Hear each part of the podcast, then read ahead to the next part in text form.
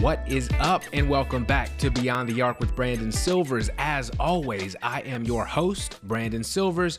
Do you know what time it is? Yeah, yeah, it is time to subscribe, rate, review, and share. But actually, what I'm talking about is it's time for the second annual Beyond the Arc with Brandon Silvers NBA preview.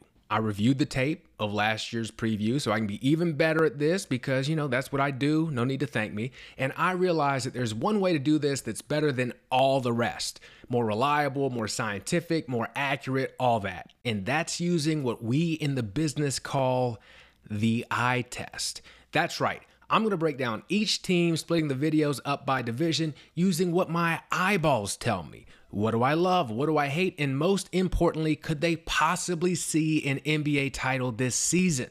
So let's get into it. All right, let's talk about the Southwest Division, starting with the Dallas Mavericks. Let's just forget about last season, shall we? Went a disappointing 38 and 44 and missed the playoffs and the play in a year after reaching the Western Conference Finals. Jason Kidd is still the head coach here. Vegas is expecting them to be a little bit better and set the over under at 45 and a half. What do I love? We'll start with the obvious. Are there more than three duos in the league who can do all that Luka and Kyrie can do offensively? Kyrie is probably the best ball handler in the history of the game. What's the most recent decade you think you could drop him in a game that would end up with him being burned at the stake for being a witch? Probably the 70s, I think. Imagine him playing any time before that. Bob Cousy would have quit and become a door to door children's cigarette salesman if he had to guard him. He automatically became Luka's best teammate ever when the Mavs traded for him in the middle of last year. Not a high bar to clear old Kristaps Porzingis, but Kyrie is a legitimate number two option on a championship team. We've seen it before. He played 20 games after the trade and averaged 27, 5, and 6 on absurd 51, 39, and 95 shooting splits. He can dribble, he can shoot, he can finish at the rim. He's got a layup package that rivals his handles, and he's able to operate as that number two guy. And he's going to be the number two guy here because of Luka Doncic. What is there to explain? He took his scoring to another level and averaged 32, 9, and 8 last year. He's been the guy on this team since he got here. He's been first team All NBA every year except for his rookie season. He hasn't had a ton of help, like I said, but maybe, just maybe, they're trying to change that. In addition to bringing over Kyrie last year and re signing him over the summer, they also bring back Seth Curry after he went a couple of other places. To give you an idea of how great of a shooter he is, he hit nearly 41% of his threes last year, and it brought his career percentage down. They bring in rookies Olivier Maxence Prosper, who has an awesome name, and shot up draft boards thanks to his length, athleticism, work ethic, and attitude, along with Dereck Lively, who is a 7 1 rim runner who should start and who they hope can be their defensive anchor like Tyson Chandler was back in the day. Grant Williams and his infamous Batman costume and fire hydrant body also came over from the Celtics in a sign and trade. That's a lot of interesting pieces, many of whom should help with weaknesses they had last year, namely defense, and you get more time to develop this Luka Kyrie pairing and see what they can do. So, what do I hate? Quick layup here, but they brought in a Morris twin. I don't know which one, and I don't care because I hate them both. Fake tough guys who can't hoop. Remember when they were going to get Jokic for messing up one of their necks after a cheap shot? What happened with that? He's out here trotting around on his horses and winning championships completely unbothered. Moving on, what is Grant Williams' skill? Is it just being strong and hitting people? Halloween costumes, maybe? Celtic players get overhyped and the Mavs bought in hook, line, and sinker. Congratulations. All right, I'm warmed up now. Let's really get into it. Kyrie is a certified ding dong, plain and simple. He's the NBA equivalent of Aaron Rodgers, except his family still seems to like him. He thinks he's the smartest person in every room he's in. He's a martyr without a cause who might take off work for a couple weeks to throw himself a birthday party. He's as unreliable and chaotic as he is gifted. Will he show up and drop 30? Will he get hurt and miss a couple weeks? And you got to be holding your breath as a Mavs fan with everything going on in the Middle East. What's most frustrating is that he gets his act together when he needs to. When he was trying to get paid last summer, he showed up to the Mavs and he just hooped, didn't talk about how Hans Landa was his favorite character in Inglourious Basterds, but now he got his contract, so who knows? On top of all that, He's a bad defender. Speaking of bad defenders, it is time to hop on the Luka hate train. Look, as great as he is, he's also helped put a ceiling on the amount of success the Mavs have had, and he will continue to do so until he makes major changes to his game. To say that the Mavericks offense has been centered around Luka is like saying that the ocean is centered around water. Luka is the Mavericks offense. There is no player in the league who is more ball dominant. He hasn't had a usage rate below 36% since his rookie season. Last year, it was a career high 37.6%, and that's with him playing 16 of 66 games with his new best teammate ever. Of the players in the top 75 highest single season usage rates on record, only one of them won an NBA championship that same year Michael Jordan. Luka is not Michael Jordan. He's closer to Houston Rockets' James Harden, except worse. That's right, even the advanced stats back me up on this. Looking at Luka's four year All NBA run he's currently on versus James Harden's eight full seasons with the Rockets, it's obvious.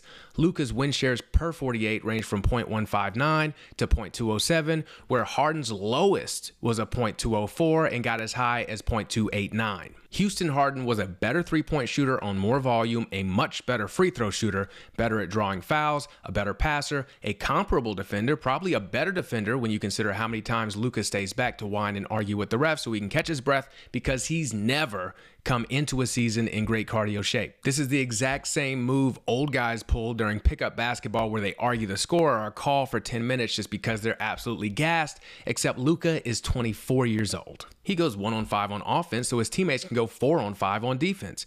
At least when Harden did stuff like this, we'd at least get some comedy out of it. An overly dramatic flop here, a lazy ass defensive possession where he doesn't move there, maybe hit himself in the face with the ball every so often for good measure. Houston Harden did it all better, and Houston's best season with him was when he played alongside a guard who likes to have the ball in Chris Paul. They won 65 games and should have beaten the Warriors, but we all remember 0 for 27. The Luka Kyrie experiment looked incredibly clunky the time they did play together, and it wasn't a Kyrie issue. If Luka cannot figure out how to play off the ball on offense and actually make cuts and not just stand there, then Dallas will not win a damn thing. Okay, but let's focus on this year. What does their eye test tell me about them?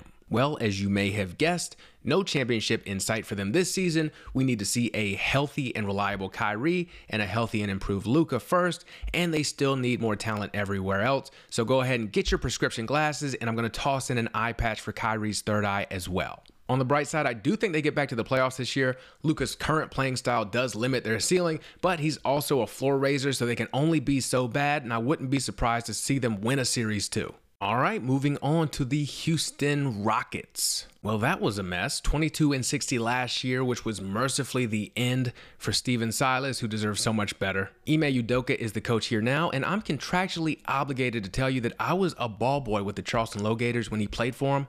I'm morally obligated to tell you that Vegas has set the over under for them at 31 and a half wins, and I merely feel obligated to tell you what I love about them. If you're looking for young, intriguing talent, this is the team for you. Can I interest you in a 21 year old European big man who averaged 15, 9, and 4 last year, who has drawn comparisons to Nikola Jokic for his big man passing skills by the name of Alperen Sengun? How about a 21 year old Devin Booker type player who put up 24, 4, and 4 last year by the name of Jalen Green?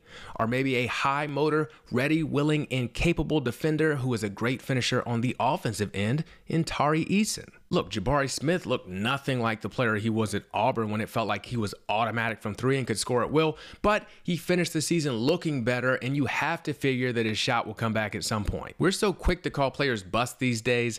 I love a hot take as much as the next guy, and Jabari looked absolutely awful for long stretches last year, but this is what development looks like. The guys who come in and set the league on fire are the outliers, not the Jabari Smiths, especially considering the situation he was expected to learn and develop in last year with this team.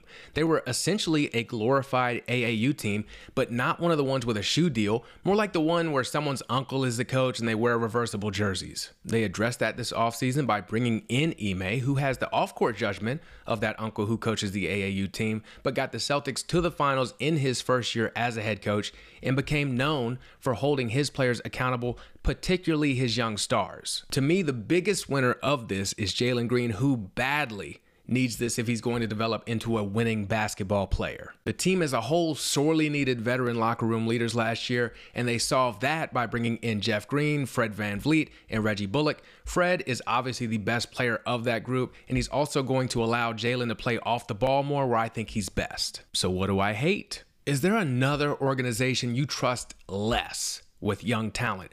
How do you let an NBA team get run like a shitty AAU squad in the first place? You know it's bad when I was actually shocked they told Kevin Porter Jr. to stay away. If Tillman Fertitta had any shame, he'd sell the team. Even the way they've tried to fix their issues are half assed. Let's bring in a coach who is great with young talent and also might bang someone who works with a team who's also a coworker's wife. Oh, we don't play defense. Well, let, us bring in someone who does. Who's available to show the kids how to D up while also acting like a complete jackass? Oh, welcome, Dillon Brooks. This guy. For those of you thinking he just needed a change of scenery, he's already been kicked out of a preseason game for punching someone in the dick. This is a dude who really morphed into this evil villain type character in his mind because he didn't appear to intimidate anybody on the court or off it. Shout out to Shannon Sharpe. And I don't really know how, but I do know he's too far gone to turn back. The only thing worse than someone acting like the bullies who stole Max Dennison's shoes in Hocus Pocus is someone who does that and then turns around and whines that people are too mean to him. How are you surprised when you act like he acts that you get laughed out of crypto.com arena when everyone sees how scared you are and you play like you're literally pooping your pants on the court? 24% on threes in the playoffs last year. If you've seen him shoot, you know why. Good thing he still managed to shoot seven of them a game, even with a full diaper. Also, those weren't highly contested threes either. The game plan was let Dillon Brooks shoot all he wants, and he still couldn't hit them. Speaking of missing threes, you had to sign Fred. I get it. And he's got a great story. Undrafted guy who turned himself into an all star and won a championship. That's probably a better Disney movie than whatever Giannis put out with his brothers. But we've seen him as the man on a team, and that leads to brick after brick after brick. The kids better develop quick, fast, and in a hurry because if Fred is your best player, then you need several miracles if you want to see the playoffs. Speaking of that, let's talk eye test. Well, the news isn't good, but it also isn't surprising. You won't be seeing a championship this year, too much youth, not enough talent, and we won't even talk about your coach's wandering eye. This year should just be about developing the young guys, seeing what you have, and trying to play competitive basketball, which you should do because your first round pick is gone unless it's in the top four. It's time to end the tank because you can only develop young talent so much playing in non competitive games.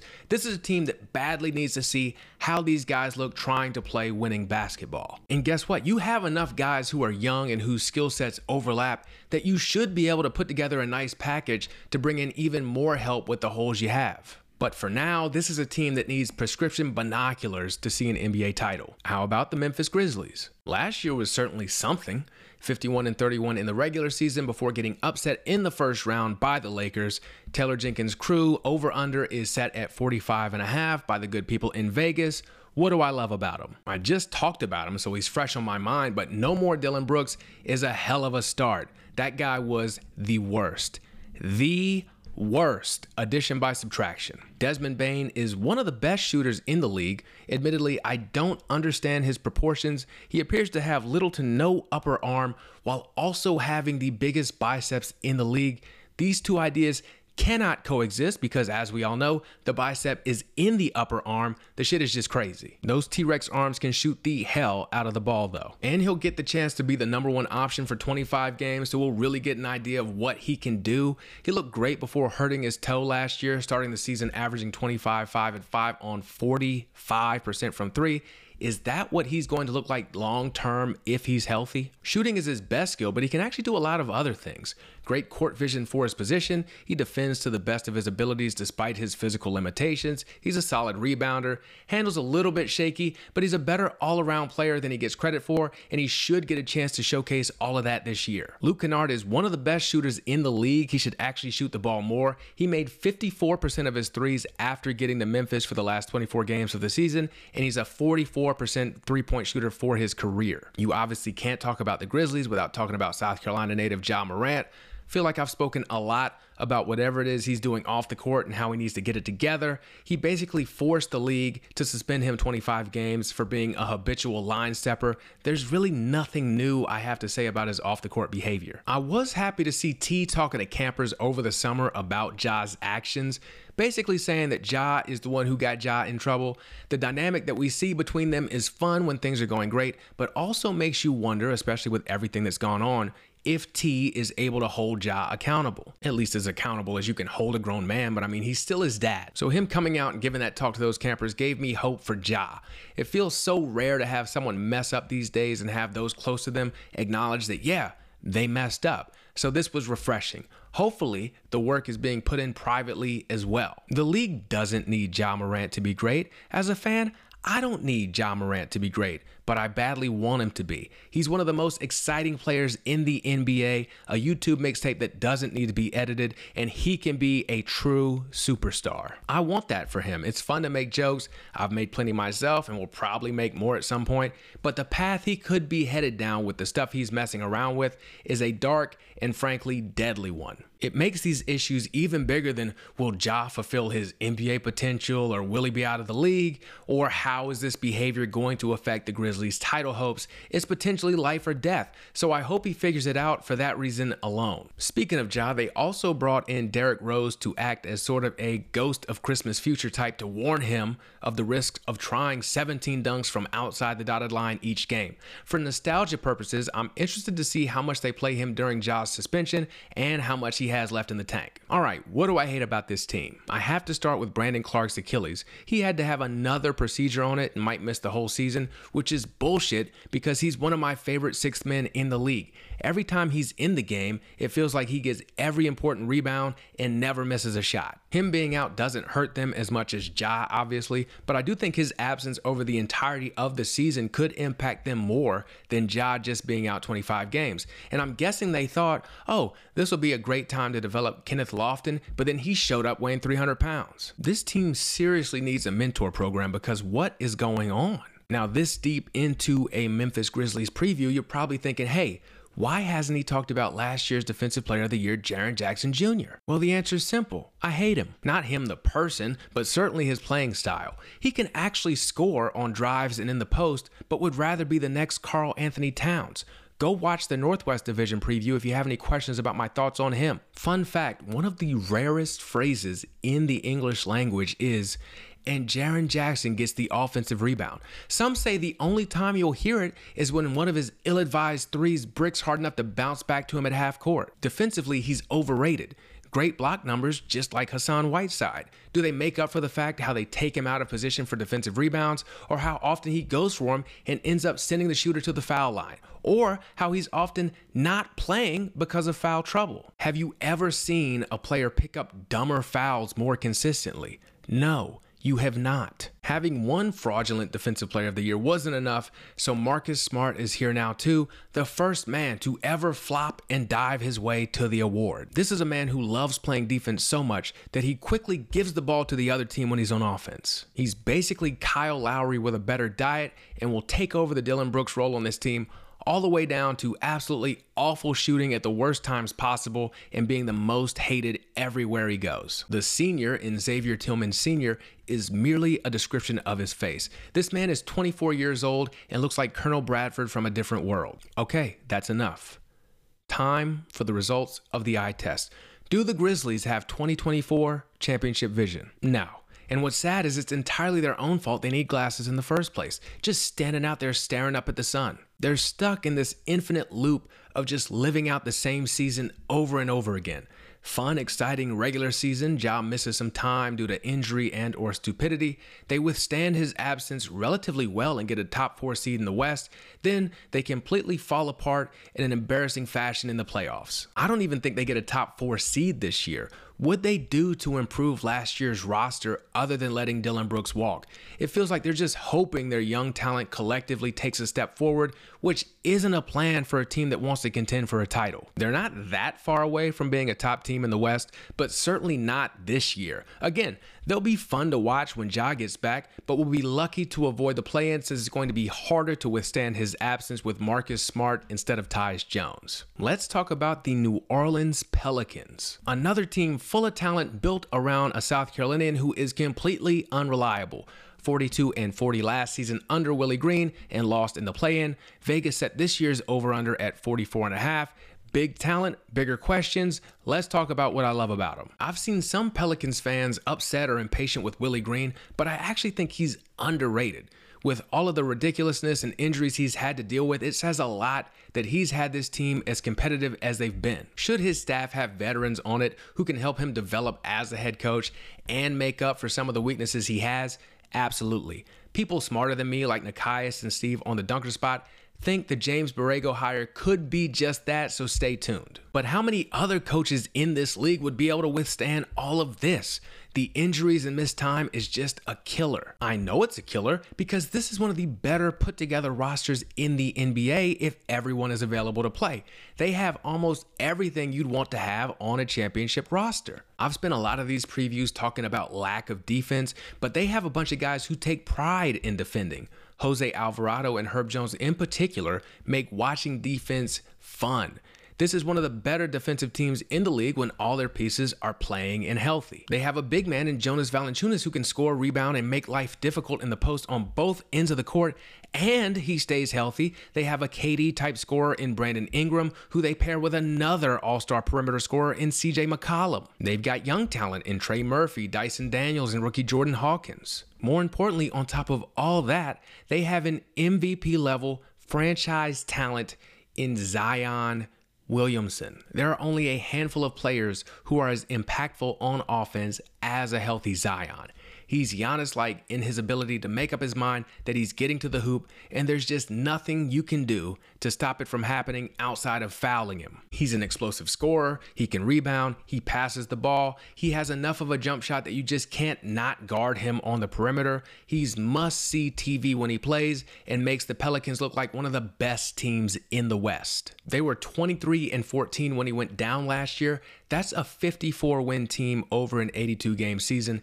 That would have gotten them the one seed in the West last year. In theory, that's what should happen this year. You should get a motivated Zion, one who is tired of getting shaded by his teammates in public for his lack of commitment, one who's fed up with the fat jokes, one who's had enough of being labeled a bust due to injuries. He should come out in the best shape of his career, having taken this offseason to approach his game, his diet, his health like a true professional for the first time ever. We should see the dominant Zion we've gotten flashes of for a full season as he leads this team to their best season in years and nobody believes it'll happen. So here we are at the things I hate about this team, and you have to start with Zion. We all think we'd be true, dedicated professionals if someone gave us hundreds of millions of dollars to play basketball and live in New Orleans, when really most people would eat their body weight in beignets and bang as many OnlyFans models as possible.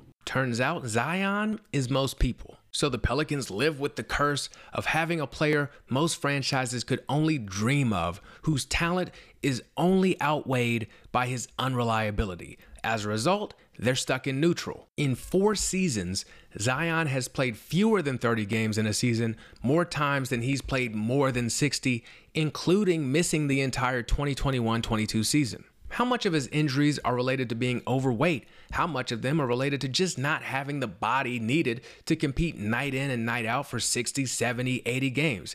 How much of the missed games are due to an overly cautious franchise who lets him throw down 360 windmills in warmups, then deems him not ready to play the same night? As a franchise, what do you do? Do you move on? When do you move on? How much do you trust him when you've seen what you can be with him, but also seen that you can rarely be with him? The number two option, Brandon Ingram, has the talent to be your number one guy on offense, but is only slightly less injury prone. Talk about taking the good with the bad. Last season was his best offensively and also the most games he's missed in a season in a career that's been all about missing games. Even when he's healthy and playing at his best, doesn't he leave you wanting more? It could just be because he's always got this expression on his face like he's being forced to listen to CJ McCollum's podcast. Speaking of CJ, he's exhibit A for Zion and Ingram. When people complain about them not playing through injuries, this man played hurt most of last season, and what was the thanks he got? Everyone told him how much he stunk as a result. Trey Murphy has upheld a long standing Pelicans tradition by celebrating his breakthrough season last year by starting this year with a knee injury. Oh, would you look at that? So did Jose Alvarado. Hey, let's add Naji Marshall to the list while we're at it. Herb Jones graduated from the Derrick McKey School of long, athletic defenders who can't play offense. Dyson Daniels is Lonzo Ball if he traded talent for good knees and a quieter dad. Is he the best pure point guard on this team, or is it Kira Lewis? Maybe it's Alvarado. The fact that those are the options says all that needs to be said about their point guard situation. Arena naming rights are always pretty dumb, but Smoothie King Center, I mean, what are we doing? All right, anyways, what are the results of the Pelicans eye test? Can they see the 2024 NBA title. No, but it's not even really a vision problem per se, more like an eye injury, maybe an illness, pink eye, probably related to Zion's off court activities. Go get you some prescription eye drops. This team makes me mad, not just because they're the hardest to figure out. Health, Zion, and Zion's health could make the difference between them missing the play in or getting one of the top seeds in the West but also I want them to be great. They're fun to watch. I always pull for South Carolina guys like Zion, even when they're embarrassing. He was the last guy who was super hyped to come into the league before Victor Wembanyama and live up to the hype when he actually played. I've enjoyed Ingram and Larry Nance Jr. from their Laker days. McCollum's a pros pro. Alvarado made himself into an NBA player just through pure grit. This is a fun, homegrown team with the potential to be a great team, and we keep getting robbed of seeing them. As a basketball fan, that straight up stinks. I'm hoping Zion has gotten a big time wake up call and also that all of these guys can stay healthy so we can see what they can actually do. It is time to talk about our final Southwest Division team, the San Antonio Spurs. Vegas has set their over under at 28 and a half wins after Gregg Popovich led them to perhaps the greatest 22 win season of all time last year. How is that possible, you ask? Well, let's talk about what I love about the Spurs, starting with Victor Wembanyama. The Spurs have been one of the most successful professional sports franchises of my lifetime, due in large part to their ability to draft really well and their incredible luck the few times they are bad enough to be a lottery team. The three times they've won the lottery have led to MVP and Hall of Fame center David Robinson, MVP and arguably the greatest power forward ever in Tim Duncan, and now Victor Wembanyama, the most hyped draft prospect since LeBron. I really don't know how to describe him adequately after watching him in Summer League and the preseason, but I'll try. Seven foot four with the wingspan of a pterodactyl that allows him to dunk on you even if you've pushed him outside of the charge circle, it also means he's never out of position defensively, even when it looks like he is, both to me and the person shooting the ball, who then has to retrieve it from the second row. On offense, if you send a double team, he simply passes over the top of it. How many men in the history of the world would even be able to contest his jump shot? They also have him attacking off of dribble handoffs like a guard. What do you do with that? The question right now is how slowly they'll try to bring him along, but if the preseason is any indicator, he'll certainly have plenty of opportunities to win this year's Rookie of the Year award. Is there a better environment or organization to develop a potential young superstar? They're the anti Houston Rockets. Coach Popovich is one of the greatest coaches of all time. The Spurs haven't been good recently, but that's more by design to have a shot to get Wemby and because they've lacked high level talent, but Pop is still that dude. The toughest thing for coaches to do is go away from the stuff that they're comfortable doing and adapt what they're doing to their personnel.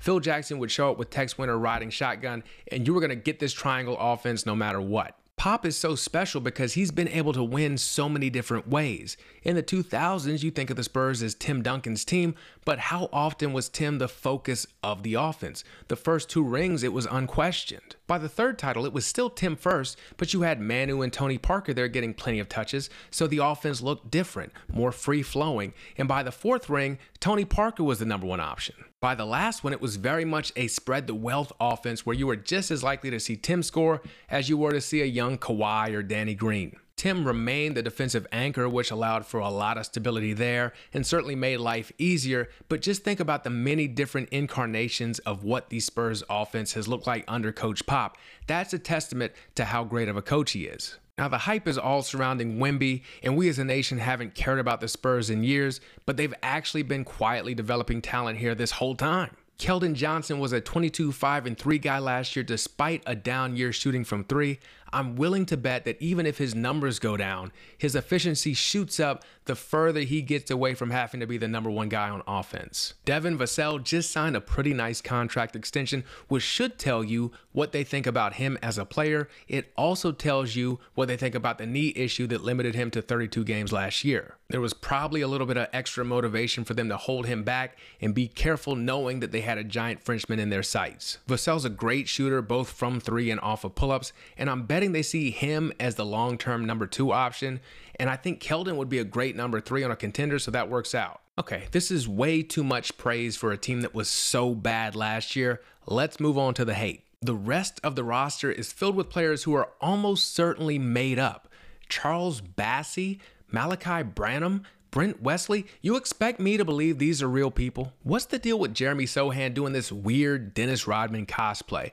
It'd be weird anywhere, but it feels especially weird here since I can't imagine Spurs fans have fond memories of Dennis. What is he doing? Also, if you feel compelled to do it, then I can understand trying to get under other players' skin and wearing number 10 and dyeing your hair, but did you have to copy Dennis's lack of offense too? Can we have a serious talk about something?